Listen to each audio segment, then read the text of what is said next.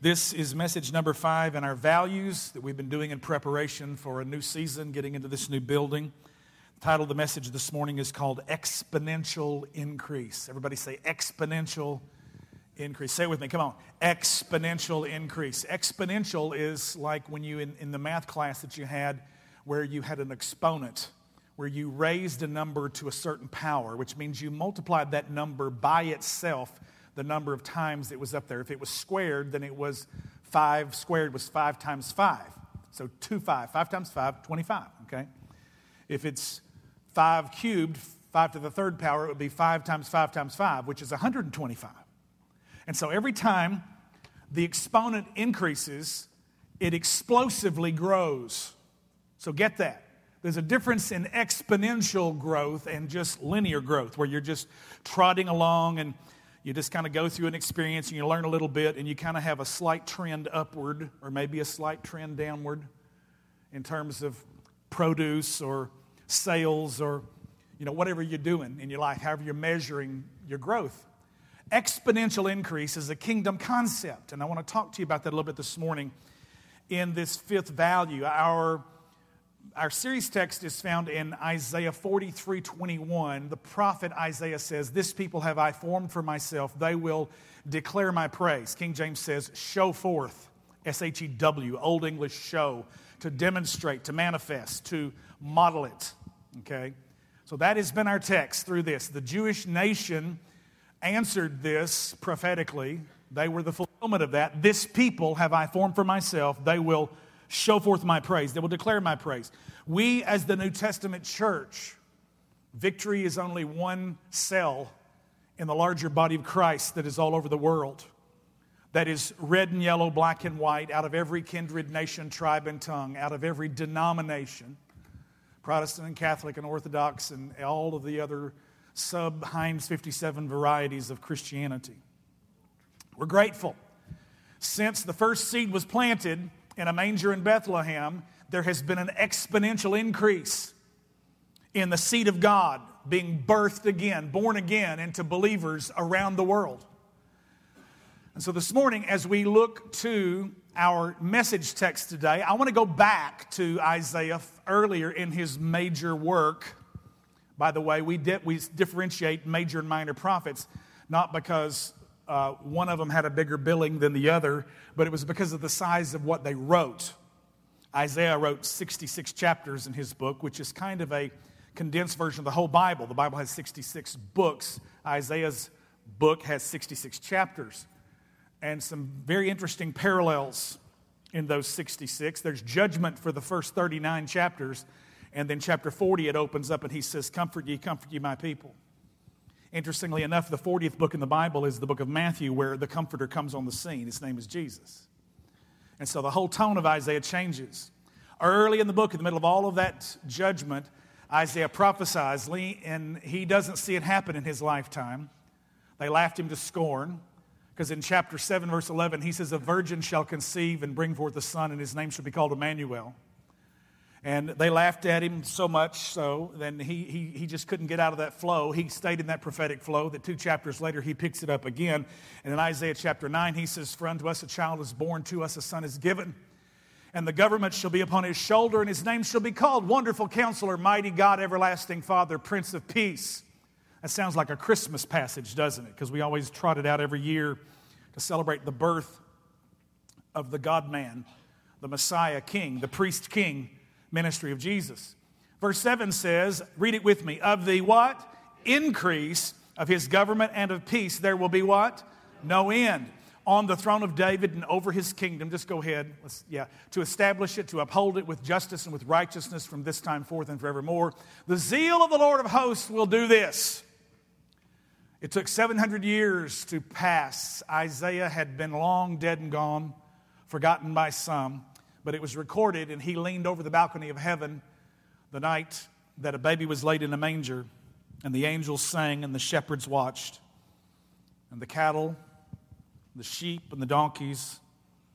And the wise men started on their two year trek to show up later when he was a little young toddler in the house in Nazareth. All this whole thing we celebrate as we're about to roll into in this season all began in this moment when a seed was planted. Go back, if you would, to verse 7. I want the people to see it one more time. Read it with me out loud of the what? Increase of his, say it, government and of peace, there will be no end. Stop right there. This is exponential increase.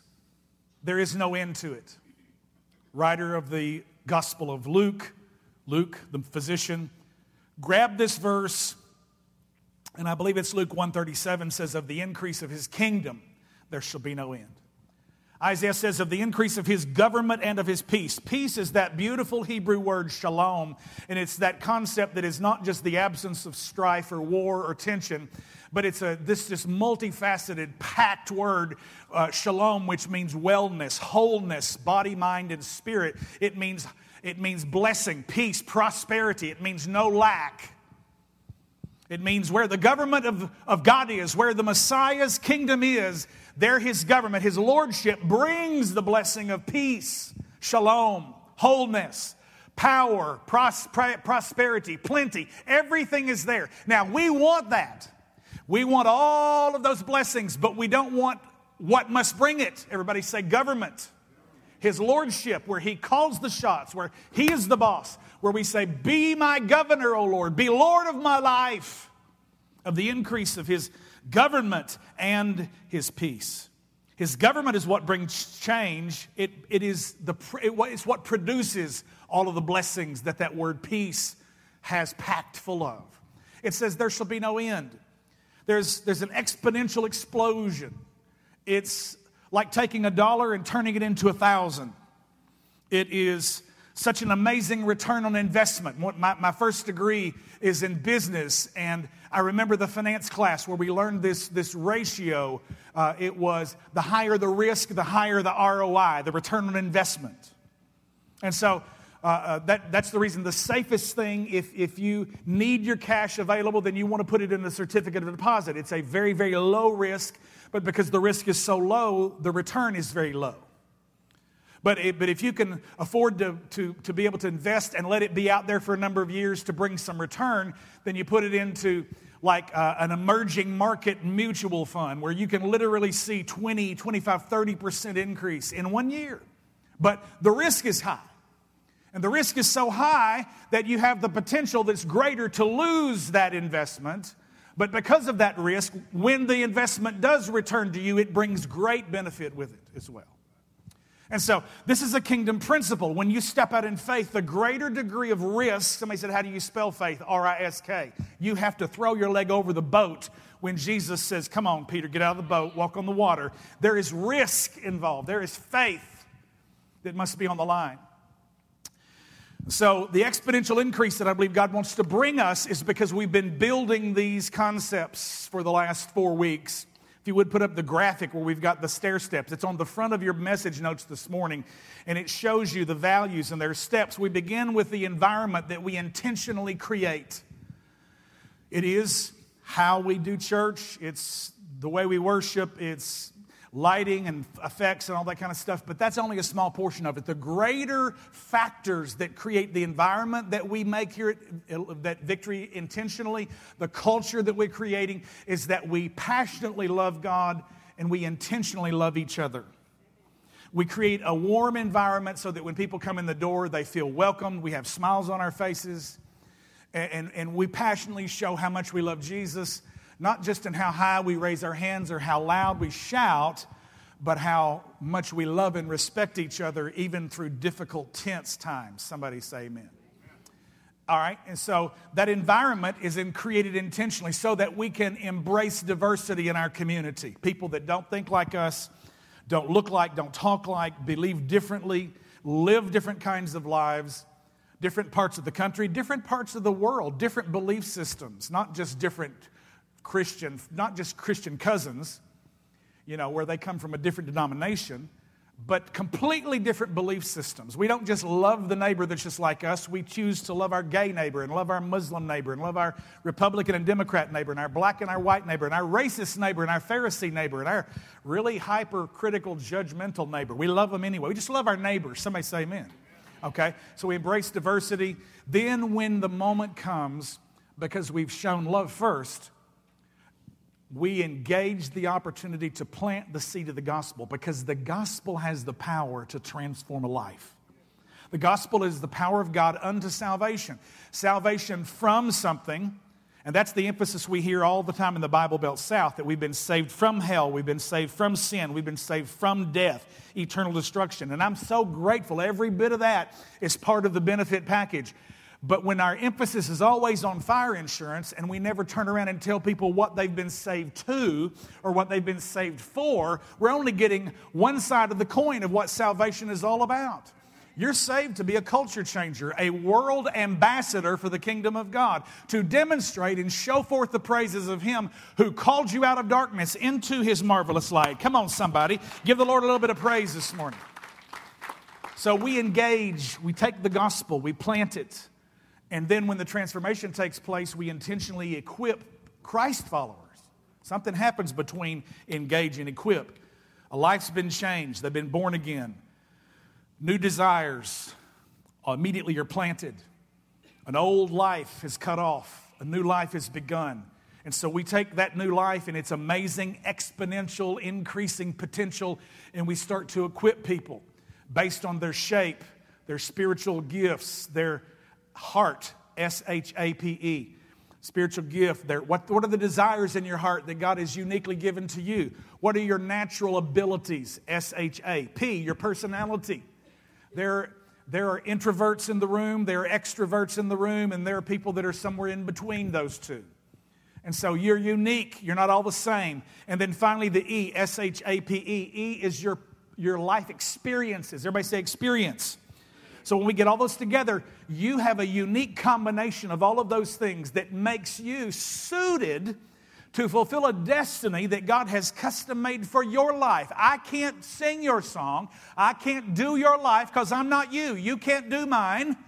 But we are each called to contribute, to participate.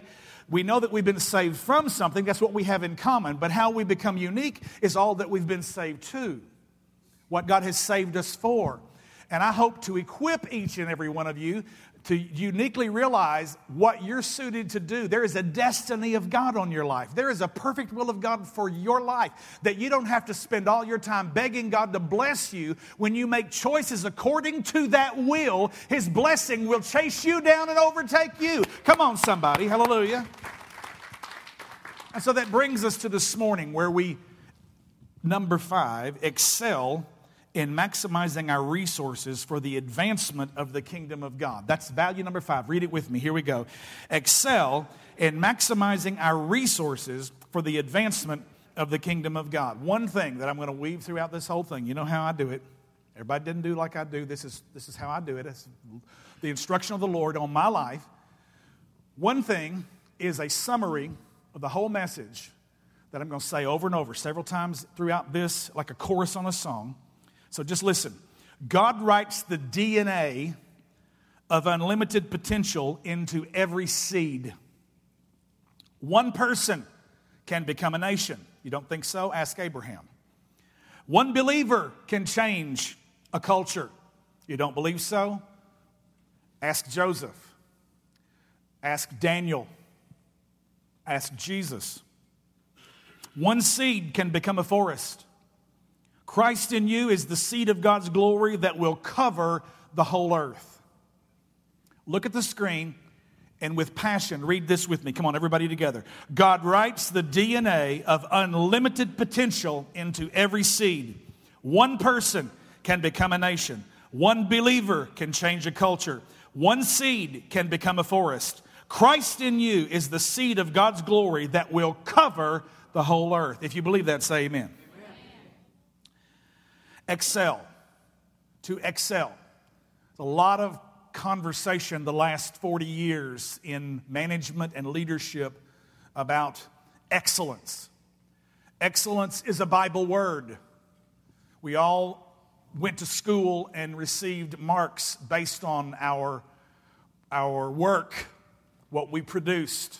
A was excellent, B was above average, C was average, D was below average, F was failing. Everybody in the room has probably known every one of those marks at some point on something. And we know how it feels when we see the produce or the end result of doing excellent work, putting our heart fully into something, caring about it, finishing the project, doing it on time. We, we, we do that in school with little letters that really don't have any real significance until you get out of that system and into the world, into some kind of a job where they don't give you A's, B's, C's, D's, and F's, but they write you check and give you bonuses and they give you promotions, and it becomes real world benefits. And, and once you do what you should do and you do it with excellence, then they reward you with more responsibility. Recognize that the kingdom of God has been set up in such a way that God rewards people who fix problems with bigger problems to fix. That's, what it's, that's why it's called responsibility.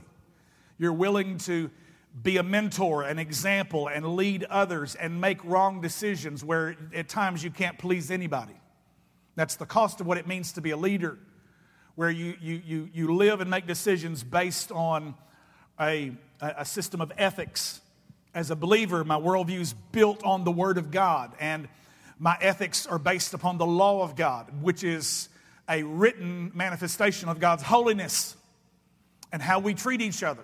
Jesus summed it up in what we call the golden rule do unto others as you would have them do unto you. And so it puts you in the place of how do I want to be treated? So therefore, I should sow the seed first of treating others the way I want to be treated. And I sow a seed and then I reap a crop. Excellence is a Bible word. In the scriptures, the Hebrew and the Greek word excel both mean to shine. The, the song that Aaron sang this morning, Let There Be Light, is such a beautiful testimony of God's very nature because when there was nothing, ex nihilo, out of nothing, the theologians tell us that God created this whole thing out of nothing. And, and I would just slightly tweak that. I think He created it out of Himself. And that's certainly, that's certainly not nothing. But as far as resources or products or uh, anything out there. There was nothing outside of him that he could start with and mold it or make it. But he spoke a word and said, Light be. In the midst of darkness, all of a sudden light shined. The Bible says in, in 2 Corinthians chapter 4, For it is God who out of the darkness shined his light in us. And the Bible now says that we have this treasure in earthen vessels, that the excellency of the power may be of God and not of us. There's something on the inside of you that is of the excellency of God, and it's the seed of Christ. Somebody say amen.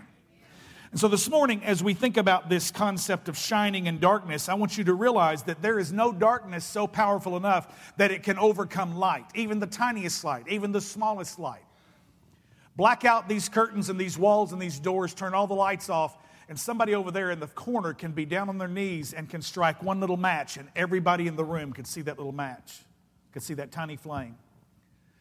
As a matter of fact, it has been scientifically proven that pitch black darkness out in the country, cloud cover, no stars shining, no moon out, no, no lights of any kind, any kind of human uh, illumination whatsoever, and someone can strike a match and it can be seen over a mile away. That one little tiny flame has the ability to overcome darkness. The Bible says, In him was light, and the life was the light of men. The Word was made flesh and dwelt among us. And the Bible says that, that the darkness comprehended not the light. It means it could not overcome it. God has called us to shine. Philippians 2 says that we are, we are called to shine as lights in the midst of a wicked and perverse generation. Paul wrote that 2,000 years ago. How much more does that apply to today? A wicked and perverse generation. Everybody say, Let your little light shine. Jesus said, Let your light so shine before men that they may see your good works and glorify your Father which is in heaven. Let your light shine. Be excellent. Excel at what you do for the kingdom of God. My first point is about a Bible story that you learned when you were in Sunday school. If you were church. now if you didn't grow up in church, that's okay. I'm going to tell you the story anyway. It's Daniel and the three Hebrew children. I was taught when I was a little tyke, a little fat little tyke. Um, I'm 57 now, and so this was probably 50, you know, two, three, four years ago. I remember being in a Sunday school class and them using the little flannel board. I mean, it was state of the art technology we had then in, in Sunday school. And these little paper, you know, uh, characters that they would put up on the flannel board and they would stick. That was just so cool. How did that thing stick up there? And uh, we didn't know anything about pixels, but we were amazed and it was cool. And uh, so we learned about Daniel and the three Hebrew children. And when, when they used the phrase the three Hebrew children, I was just sure that those three Hebrew children were five, six, seven years old, how old I was sitting in Sunday school. And literally, that is not correct because the, the word here is actually youth. And so we're talking about actually some grown men. They're probably 18, 19, 20 years old. Uh, they are strapping, fine, handsome young men who have been kidnapped from their culture. Nebuchadnezzar is the king of Bab- Babylon, which is modern day Iraq. And Nebuchadnezzar has gone into Jerusalem, ransacked Jerusalem, has stolen all of the gold and silver and bronze ornaments and the instrumentation that was used in the worship of the Jewish people's God, Yahweh, the God above all gods, the capital G above all little g gods. The one true God was worshiped in the temple in Jerusalem, and Nebuchadnezzar goes in and ransacks it, burns it to the ground, takes all that stuff back with him to Jerusalem, and a whole mess, I'm back to, to Babylon, and a whole bunch of the youths from that culture. And he's bringing youths in from all over the world because he wants to literally develop a kind of a think tank where he can see who is going to be able to produce in knowledge and language and literature and skills and athleticism and intelligence and acumen and all of these different kinds of varieties. And they have a trainer, they have a gym. They're on a special diet that, that Nebuchadnezzar himself has set for them to eat. And on the menu are a number of things that faithful Hebrews should not eat. So Daniel goes to the trainer on behalf of his three friends, Hananiah, Mishael, and Azariah. Some of you are looking at me like, no, that's not those three Hebrew children's names. Well, you've been taught their Babylonian names, which is Shadrach, Meshach, and Abednego. But they got those slapped on them when they got to the foreign culture. Their real God given Hebrew names were Hananiah, Mishael, and Azariah. And those names are prophetic. They mean something. They have a, they have a special meaning to them, just like I'm in touch with what Michael means. Who is like unto God? That doesn't mean that that means that I'm like God. It means I'm always asking the question, looking for a relationship. Who is like the Lord? Who has the image of God in them?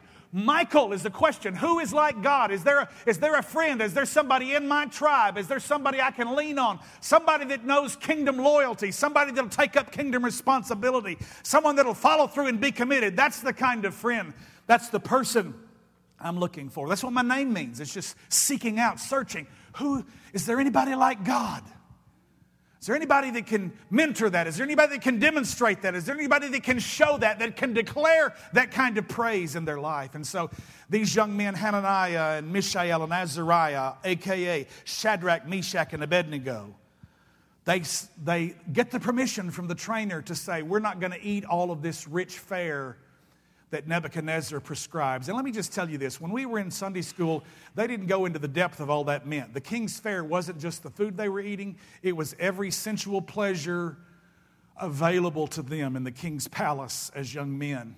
Everything immoral, everything unethical, everything the way the world does things to rise to a position of influence or leadership. Daniel, Hananiah, Mishael, Azariah all said, we are going to be faithful to the one true God who made us. Let us just have a diet of water and vegetables and test us for 10 days and then compare us to all of these other people that are, that are eating this fare and doing all this stuff that our God's law says we are not to participate in and see if we're not as strong as they are, as bright and witty, and can answer as quickly and as accurately as they can. And, and so the trainer said, Okay, yeah, I'll do that for 10 days. Nebuchadnezzar won't find out about it. Let's just do a test. Let's see if you being honorable to your God will give you an advantage over all of the opportunity that Nebuchadnezzar's palace and his gymnasium affords for all these other youths from the other nations. The trainer tests them 10 days later and he sees that they're stronger, that their eyes are brighter, that they're wittier, that they answer more quickly and more accurately. And it was because the favor of God was on them because they chose to obey the commandment of the Lord. What's the moral of that story? Bottom line is, you don't have to be recognized as a leader in the world by doing what the world does. You can do what God has called you to do. You can honor God in the middle of a culture that's trying to get you to do everything against what you know you shouldn't do. And if you will honor God, He will put you forward and bring promotion and blessing into your life that no marketing agency could ever bring your way. Come on, somebody, say amen. Don't shout me down now. What, the, everything that we hear that we have to do, we have to lie and cheat and steal and step on others on the way up the corporate ladder, and we have to intimidate and manipulate and, and all of these unethical and immoral things. You don't have to do it. Let me tell you, sometimes you don't choose your circumstances, sometimes your circumstances choose you. We don't find ourselves in the middle of a kidnap situation where a foreign culture has come in and dragged us off hundreds and hundreds, possibly thousands of miles away from our home, away from the freedom of worshiping God in our own place, in our own city, in our own temple. And all of that has been literally, massacre has taken place. And now we're living in a foreign place where a foreign language is shouted in our hearing all the time. Let me tell you, that describes where you are in a foreign culture in the kingdom of darkness at your job, in your neighborhood, sometimes in your public schools don't come to me and say, Pastor, I just please pray that I get a new job. I'm the only Christian. I'm the only believer where I work. well, why do you think you're there? Because you're the match that's been lit and you're the light that's shining in the middle of the darkness. Come on, somebody.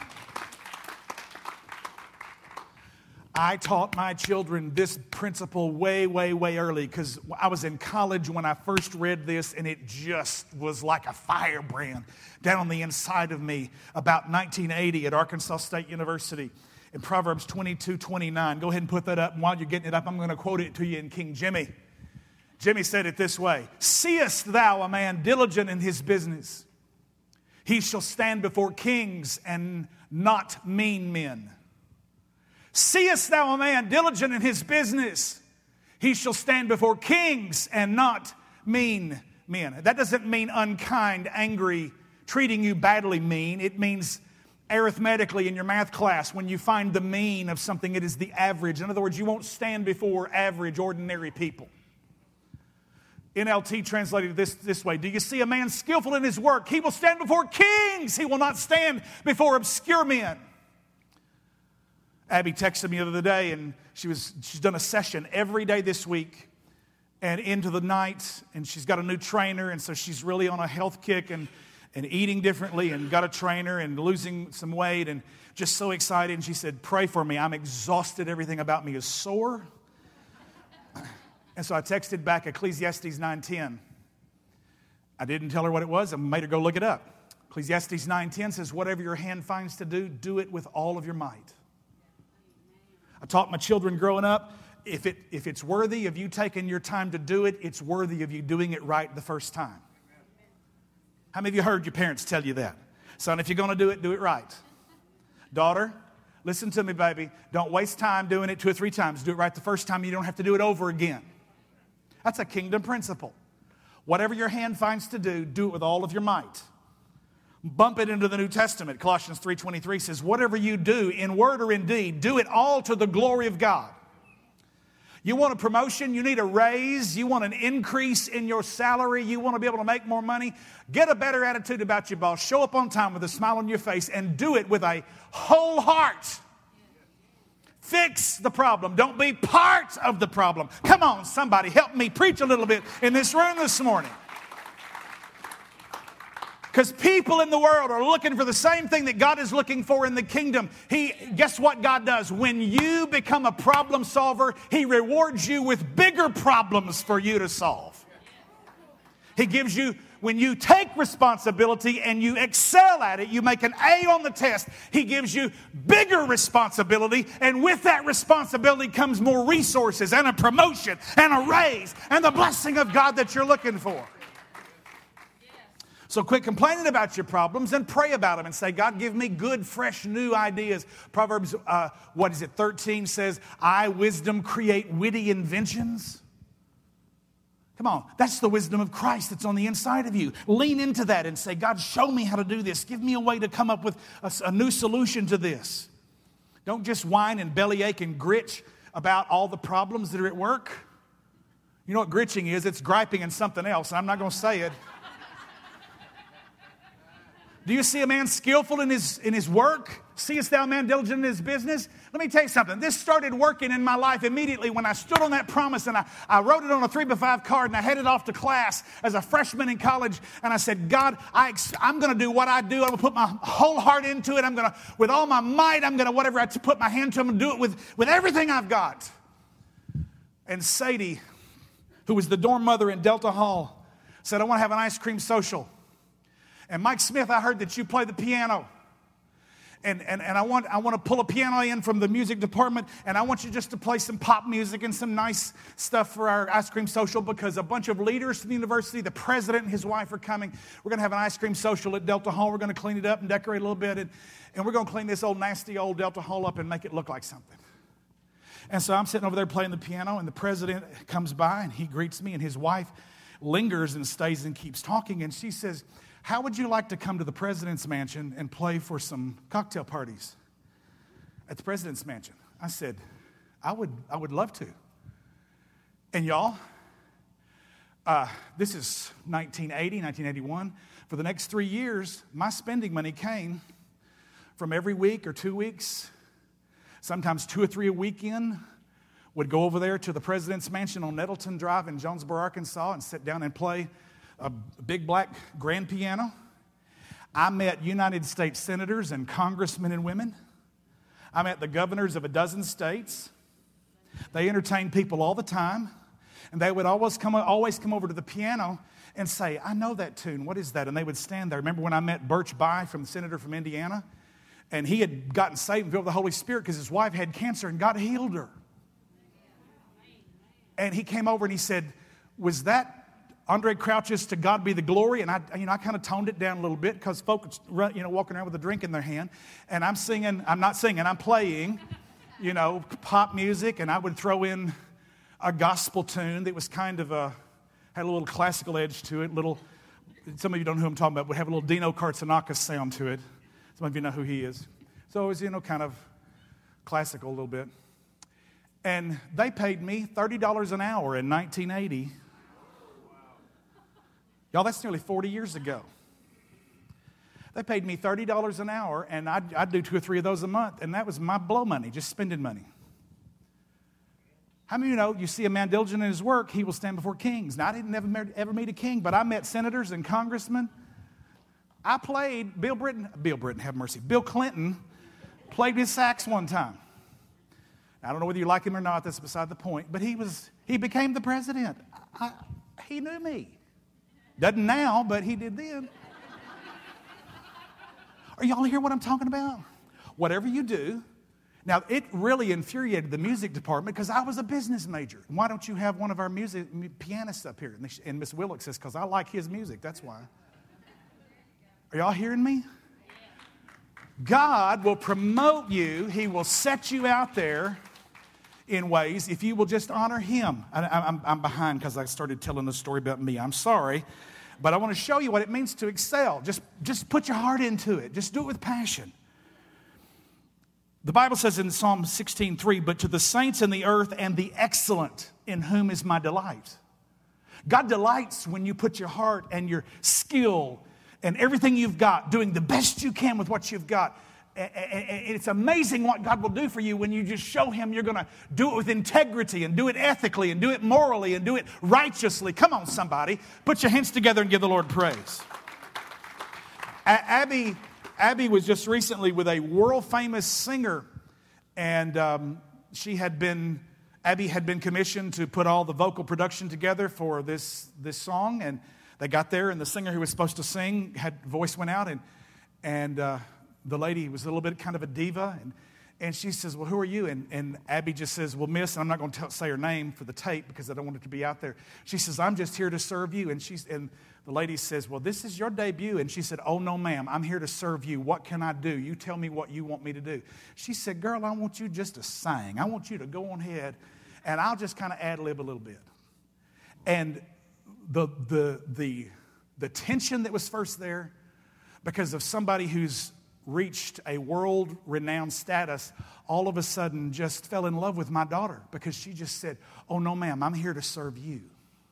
Now, see, it's so easy when you get a little bit of skill at something to all of a sudden think you're all that and you, ha- you want to come from a top down, take over the world position. But if you'll remember, Jesus said, That's not to be so among you. That may be so among the Gentiles, but it's not so among you because every leader among you is supposed to be like a servant. So we get up underneath. And she literally said, Miss, and she called her name. She says, No, no, no, this is not about me. I'm here to serve you. What can I do to help you?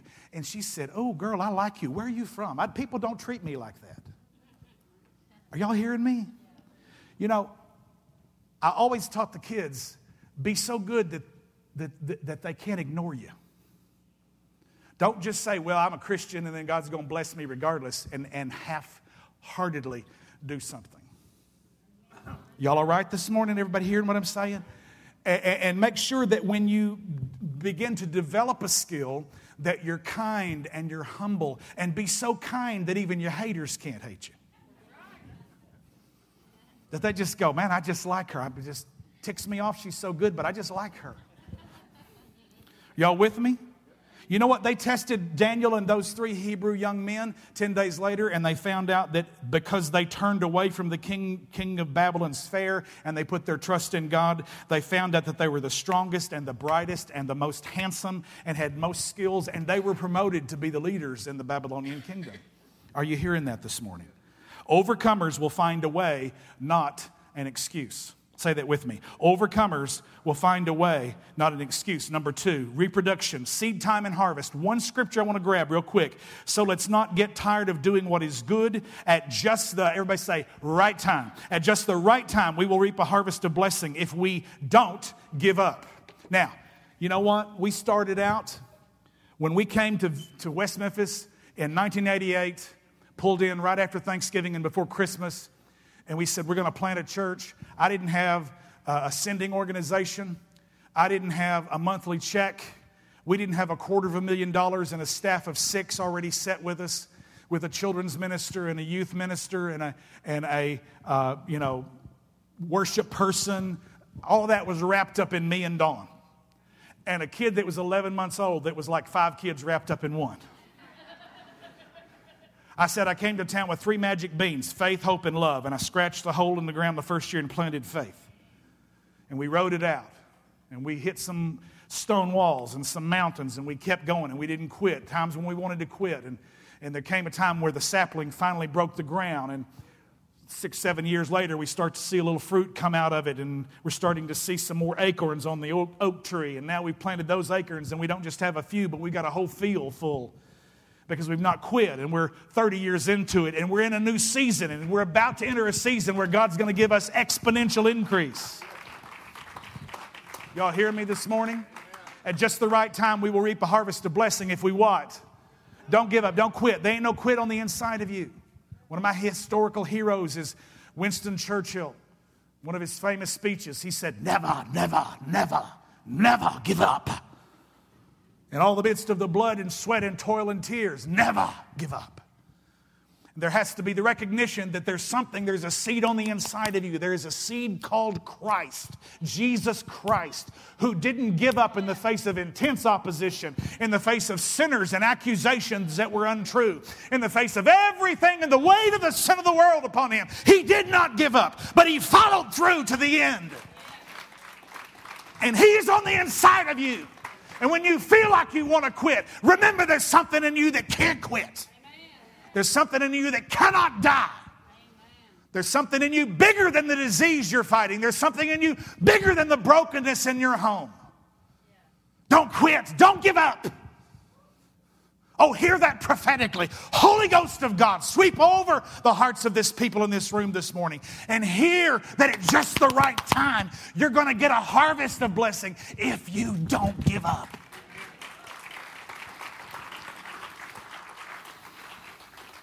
A seed, hold up an acorn. What do you see? Do you see a tree?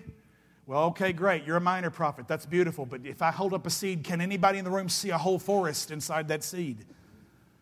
Not just a tree. This is crazy. You can take one kernel of corn off of an ear that had three to 500 individual seeds on it. You can take that one seed, drop it into the ground, and a sprout will shoot up in just a matter of a few weeks, and it will grow a stalk. And on that stalk will be at least three, if not four, ears of corn that'll have three to 500 more seeds imprinted with the same DNA, made in the same image as the first seed it started with. Exponential increase. Take your seed, don't eat up all your seed. Sow some of your seed. Sow love. You need a friend, be friendly to somebody. You need some compassion, show somebody some compassion. You need some finances, sow some finances into the kingdom of God where you know you can get a return on your investment. Man, I'm preaching so good. I wish y'all were acting half as good as, I, as this message is. Some of you right now are just in a dark, dank, wet, smelly, stinky place and you feel like you've been buried, remember you've just been planted. Because you're a seed and you're going to sprout some fruit. Come on, somebody. One last point and I'm finished. God writes the DNA of unlimited potential into every seed. One person can become a nation, one believer can change a culture, one seed can become a forest. Christ in you is the seed of God's glory that will cover the whole earth. Look at this. You all know this story. Jesus and the little boy's lunch. Jesus is out there on the side of a hill, grassy slope. And the, the scripture tells us that there are 5,000 men, that they didn't even count the women and children in those days. So, a conservative number that's on that slope that's been at the Jesus Christ Evangelistic Association seminar that day that are getting hungry is probably conservatively about 15,000 people, 15 to 20,000. Let's, let's look into the scenario here. Jesus soon saw a huge crowd of people coming to look for him. Turning to Philip, he asked, Where can we buy bread to feed all these people? First of all, get it in your mind right now that Jesus is not just only concerned about your spiritual needs, whether you get out of hell or go to heaven but He's concerned with your life. He wants you to have food in your stomach. He said, Where can we get enough food to feed these people? Jesus wasn't just out there preaching ethereal kingdom concepts, but He's out there giving them a word that will practically change their lives. And He says, Now we got to feed these folks. We're, come on, we got to get some bread. And, and look at how Philip answers. He says this he, before that, he says he was testing Philip. Read it with me. For he already knew what he was going to do. How many of you know sometimes when the Lord asks you a question, he's already got something up his sleeve? He knows what he's going to do, but he wants to see how you're going to respond. Actually, he already knows how you're going to respond. He just wants you to see how you're going to respond. And so this is what he says. Philip replied, Even if we worked for months, we wouldn't have enough money to feed them. Now, there's 12 disciples, and Philip is thinking linear increase. Well, if we all go get us a job, 12 of us, and we earn a day's wages, it's going to take all of us months to earn enough money. Just thinking in linear increase. We can save it up, and Lord, these people will be dead by then. They'll be so hungry. It'll take months. But Philip is limited in his thinking. But the person of exponential increase is standing in front of him. The unlimited God of heaven is standing right in front of him. Read it, verse 8. Then Andrew, Simon Peter's brother, spoke up, interrupted the conversation. He says, Well, there's a young boy here with five barley loaves and two fish. But what good is that with this huge crowd? How many of you know God already knows you don't have enough to do the dream that He's put in your heart? But He's interested to see what you're going to bring Him that He will be able to multiply if you're willing to give it up. What good is that with this huge crowd? Verse 10. Tell everyone to sit down. Jesus, hey, y'all, Jesus said, sit down. You back there, sit down. Jesus said, so they all sat down. One rolled over and they all. 14,999 in the bed, and the little one said, roll over. Uh, the men alone numbered about 5,000. So 15,000, 20,000 people. Look here. Jesus took the loaves, gave thanks to God, distributed them to the people. Now, wait, wait, wait, wait, wait. Wait. The, the other story, the other gospels pay a little more attention to the boy. Can you think about this? Now, the boy has already heard about Jesus. He's heard that this is amazing prophet of God has come to town. And when he shows up, crazy things happen. This thing called miracles happens. Blind eyes get opened and deaf ears are unstopped and lame people get up and walk and dead people have been raised in his oh that can't be true but i mean i've heard about it but i got to go see. So let me go, run by mcdonald's and get me a happy meal on the way. And he's got his little happy meal with his little five little loaves and his two little fish. Somebody said one time those must have been really big loaves to feed 15000 people. Oh, you can't get a loaf big enough. Five little loaves two little fish but the fact is, is that the little boy was willing to give it. It was his lunch that day. He prepared, he was responsible. He got up, he put his lunch together. He's going to see Jesus, and there's a huge crowd. Nobody else prepared. He prepared. Wait a minute, I did what I was supposed to do. This is mine. How many of you know what I'm telling you the truth this morning? It's, it's just that the fact of the matter. When you are just good and disciplined in what you do, you don't want to give it to the slackers. But Jesus said, if you will put that in my hands, you will have more than you could have ever dreamed of. And the Bible says Jesus took the loaves and he gave thanks to God and he distributed them to the people. I don't know every loaf, as soon as he broke it in half, the half grew another end. And he broke it. I don't know how it happened, but he just kept multiplying. He kept pulling something up out of that little, that little fishing basket, out of that little Happy Meal packet. I wonder what kind of toy he got that day from McDonald's. I don't know what was in there. But he kept on breaking, and he break the fish in half, and a head would grow a tail, and a tail would grow a head, and here comes it goes again. And before you know it, it's all distributed. Afterward, he did the same with the fish. And look at this. Read it out loud with me. And they what? With one little boy's lunch. Because exponential increase touched it. Next one and everyone was what?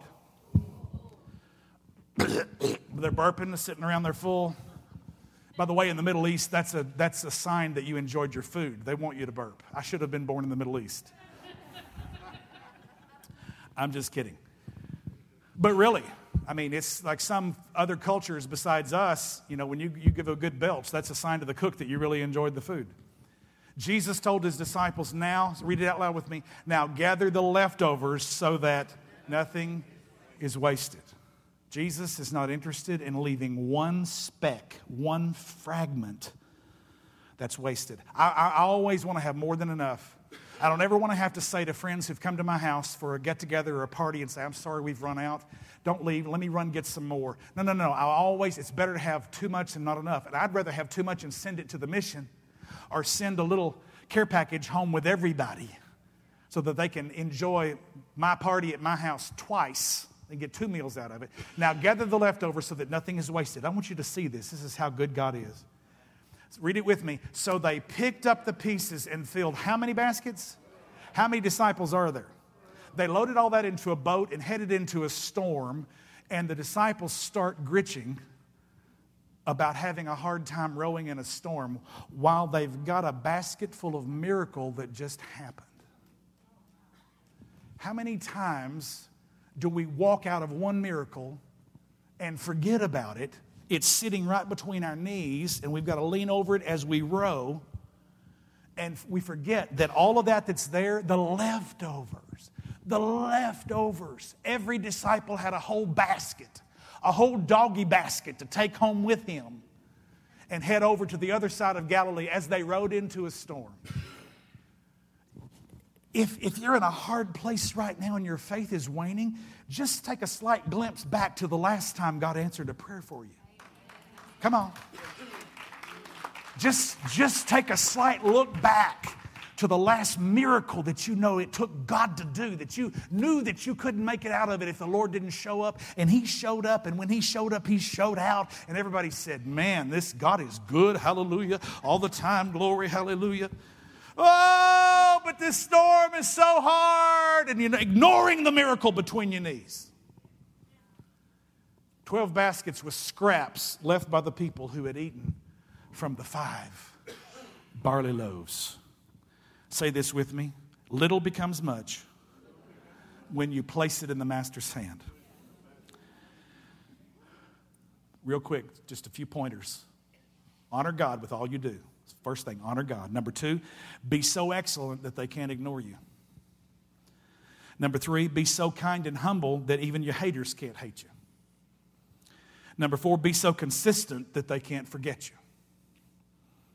The greatest seed that you can sow is your life into the kingdom of God. God writes the DNA of unlimited potential into every seed. One person can become a nation, ask Abraham. One believer can change a culture, ask Daniel. Ask Rosa Parks, who said, You know what? I ain't going to stand for this no more. No, thank you, sir. I'm going to keep my seat right here. And the Montgomery boycott began that caught the attention of a young preacher by the name of Dr. Martin Luther King, and the civil rights movement was started because one lady said, decided, no, no, no, no, I'm going to keep my seat. I'm going to stay right where I uh, uh, are, right where I are, right where I am. Are y'all hearing me this morning? Where when you decide I'm not going to stand for this anymore and I'm just going to sit down and trust God, or whether you're not going to sit around and be lazy anymore and you're going to stand up and you're going to start to walk. Whatever your instruction is in your life, when you start to take action and say, Nope, not going to live like this, not going to do this, I'm going to trust God and He's going to bring blessing that's going to blow my mind. When you sow your life into the kingdom of God, that's the greatest seed that you can possibly sow. Because Christ sowed the greatest seed when He gave His life on Calvary for me and you. He became our substitute. He endured the sinful mocking of, of, of sinful men who lied and cheated and stealed, stole. You get, you get my point. I'm getting my verbs all turned around, so it's time to say amen. But before we do, this is the critical point in the service. Lights are coming down. I'm going to ask you to bow your hearts, your, your head, close your eyes.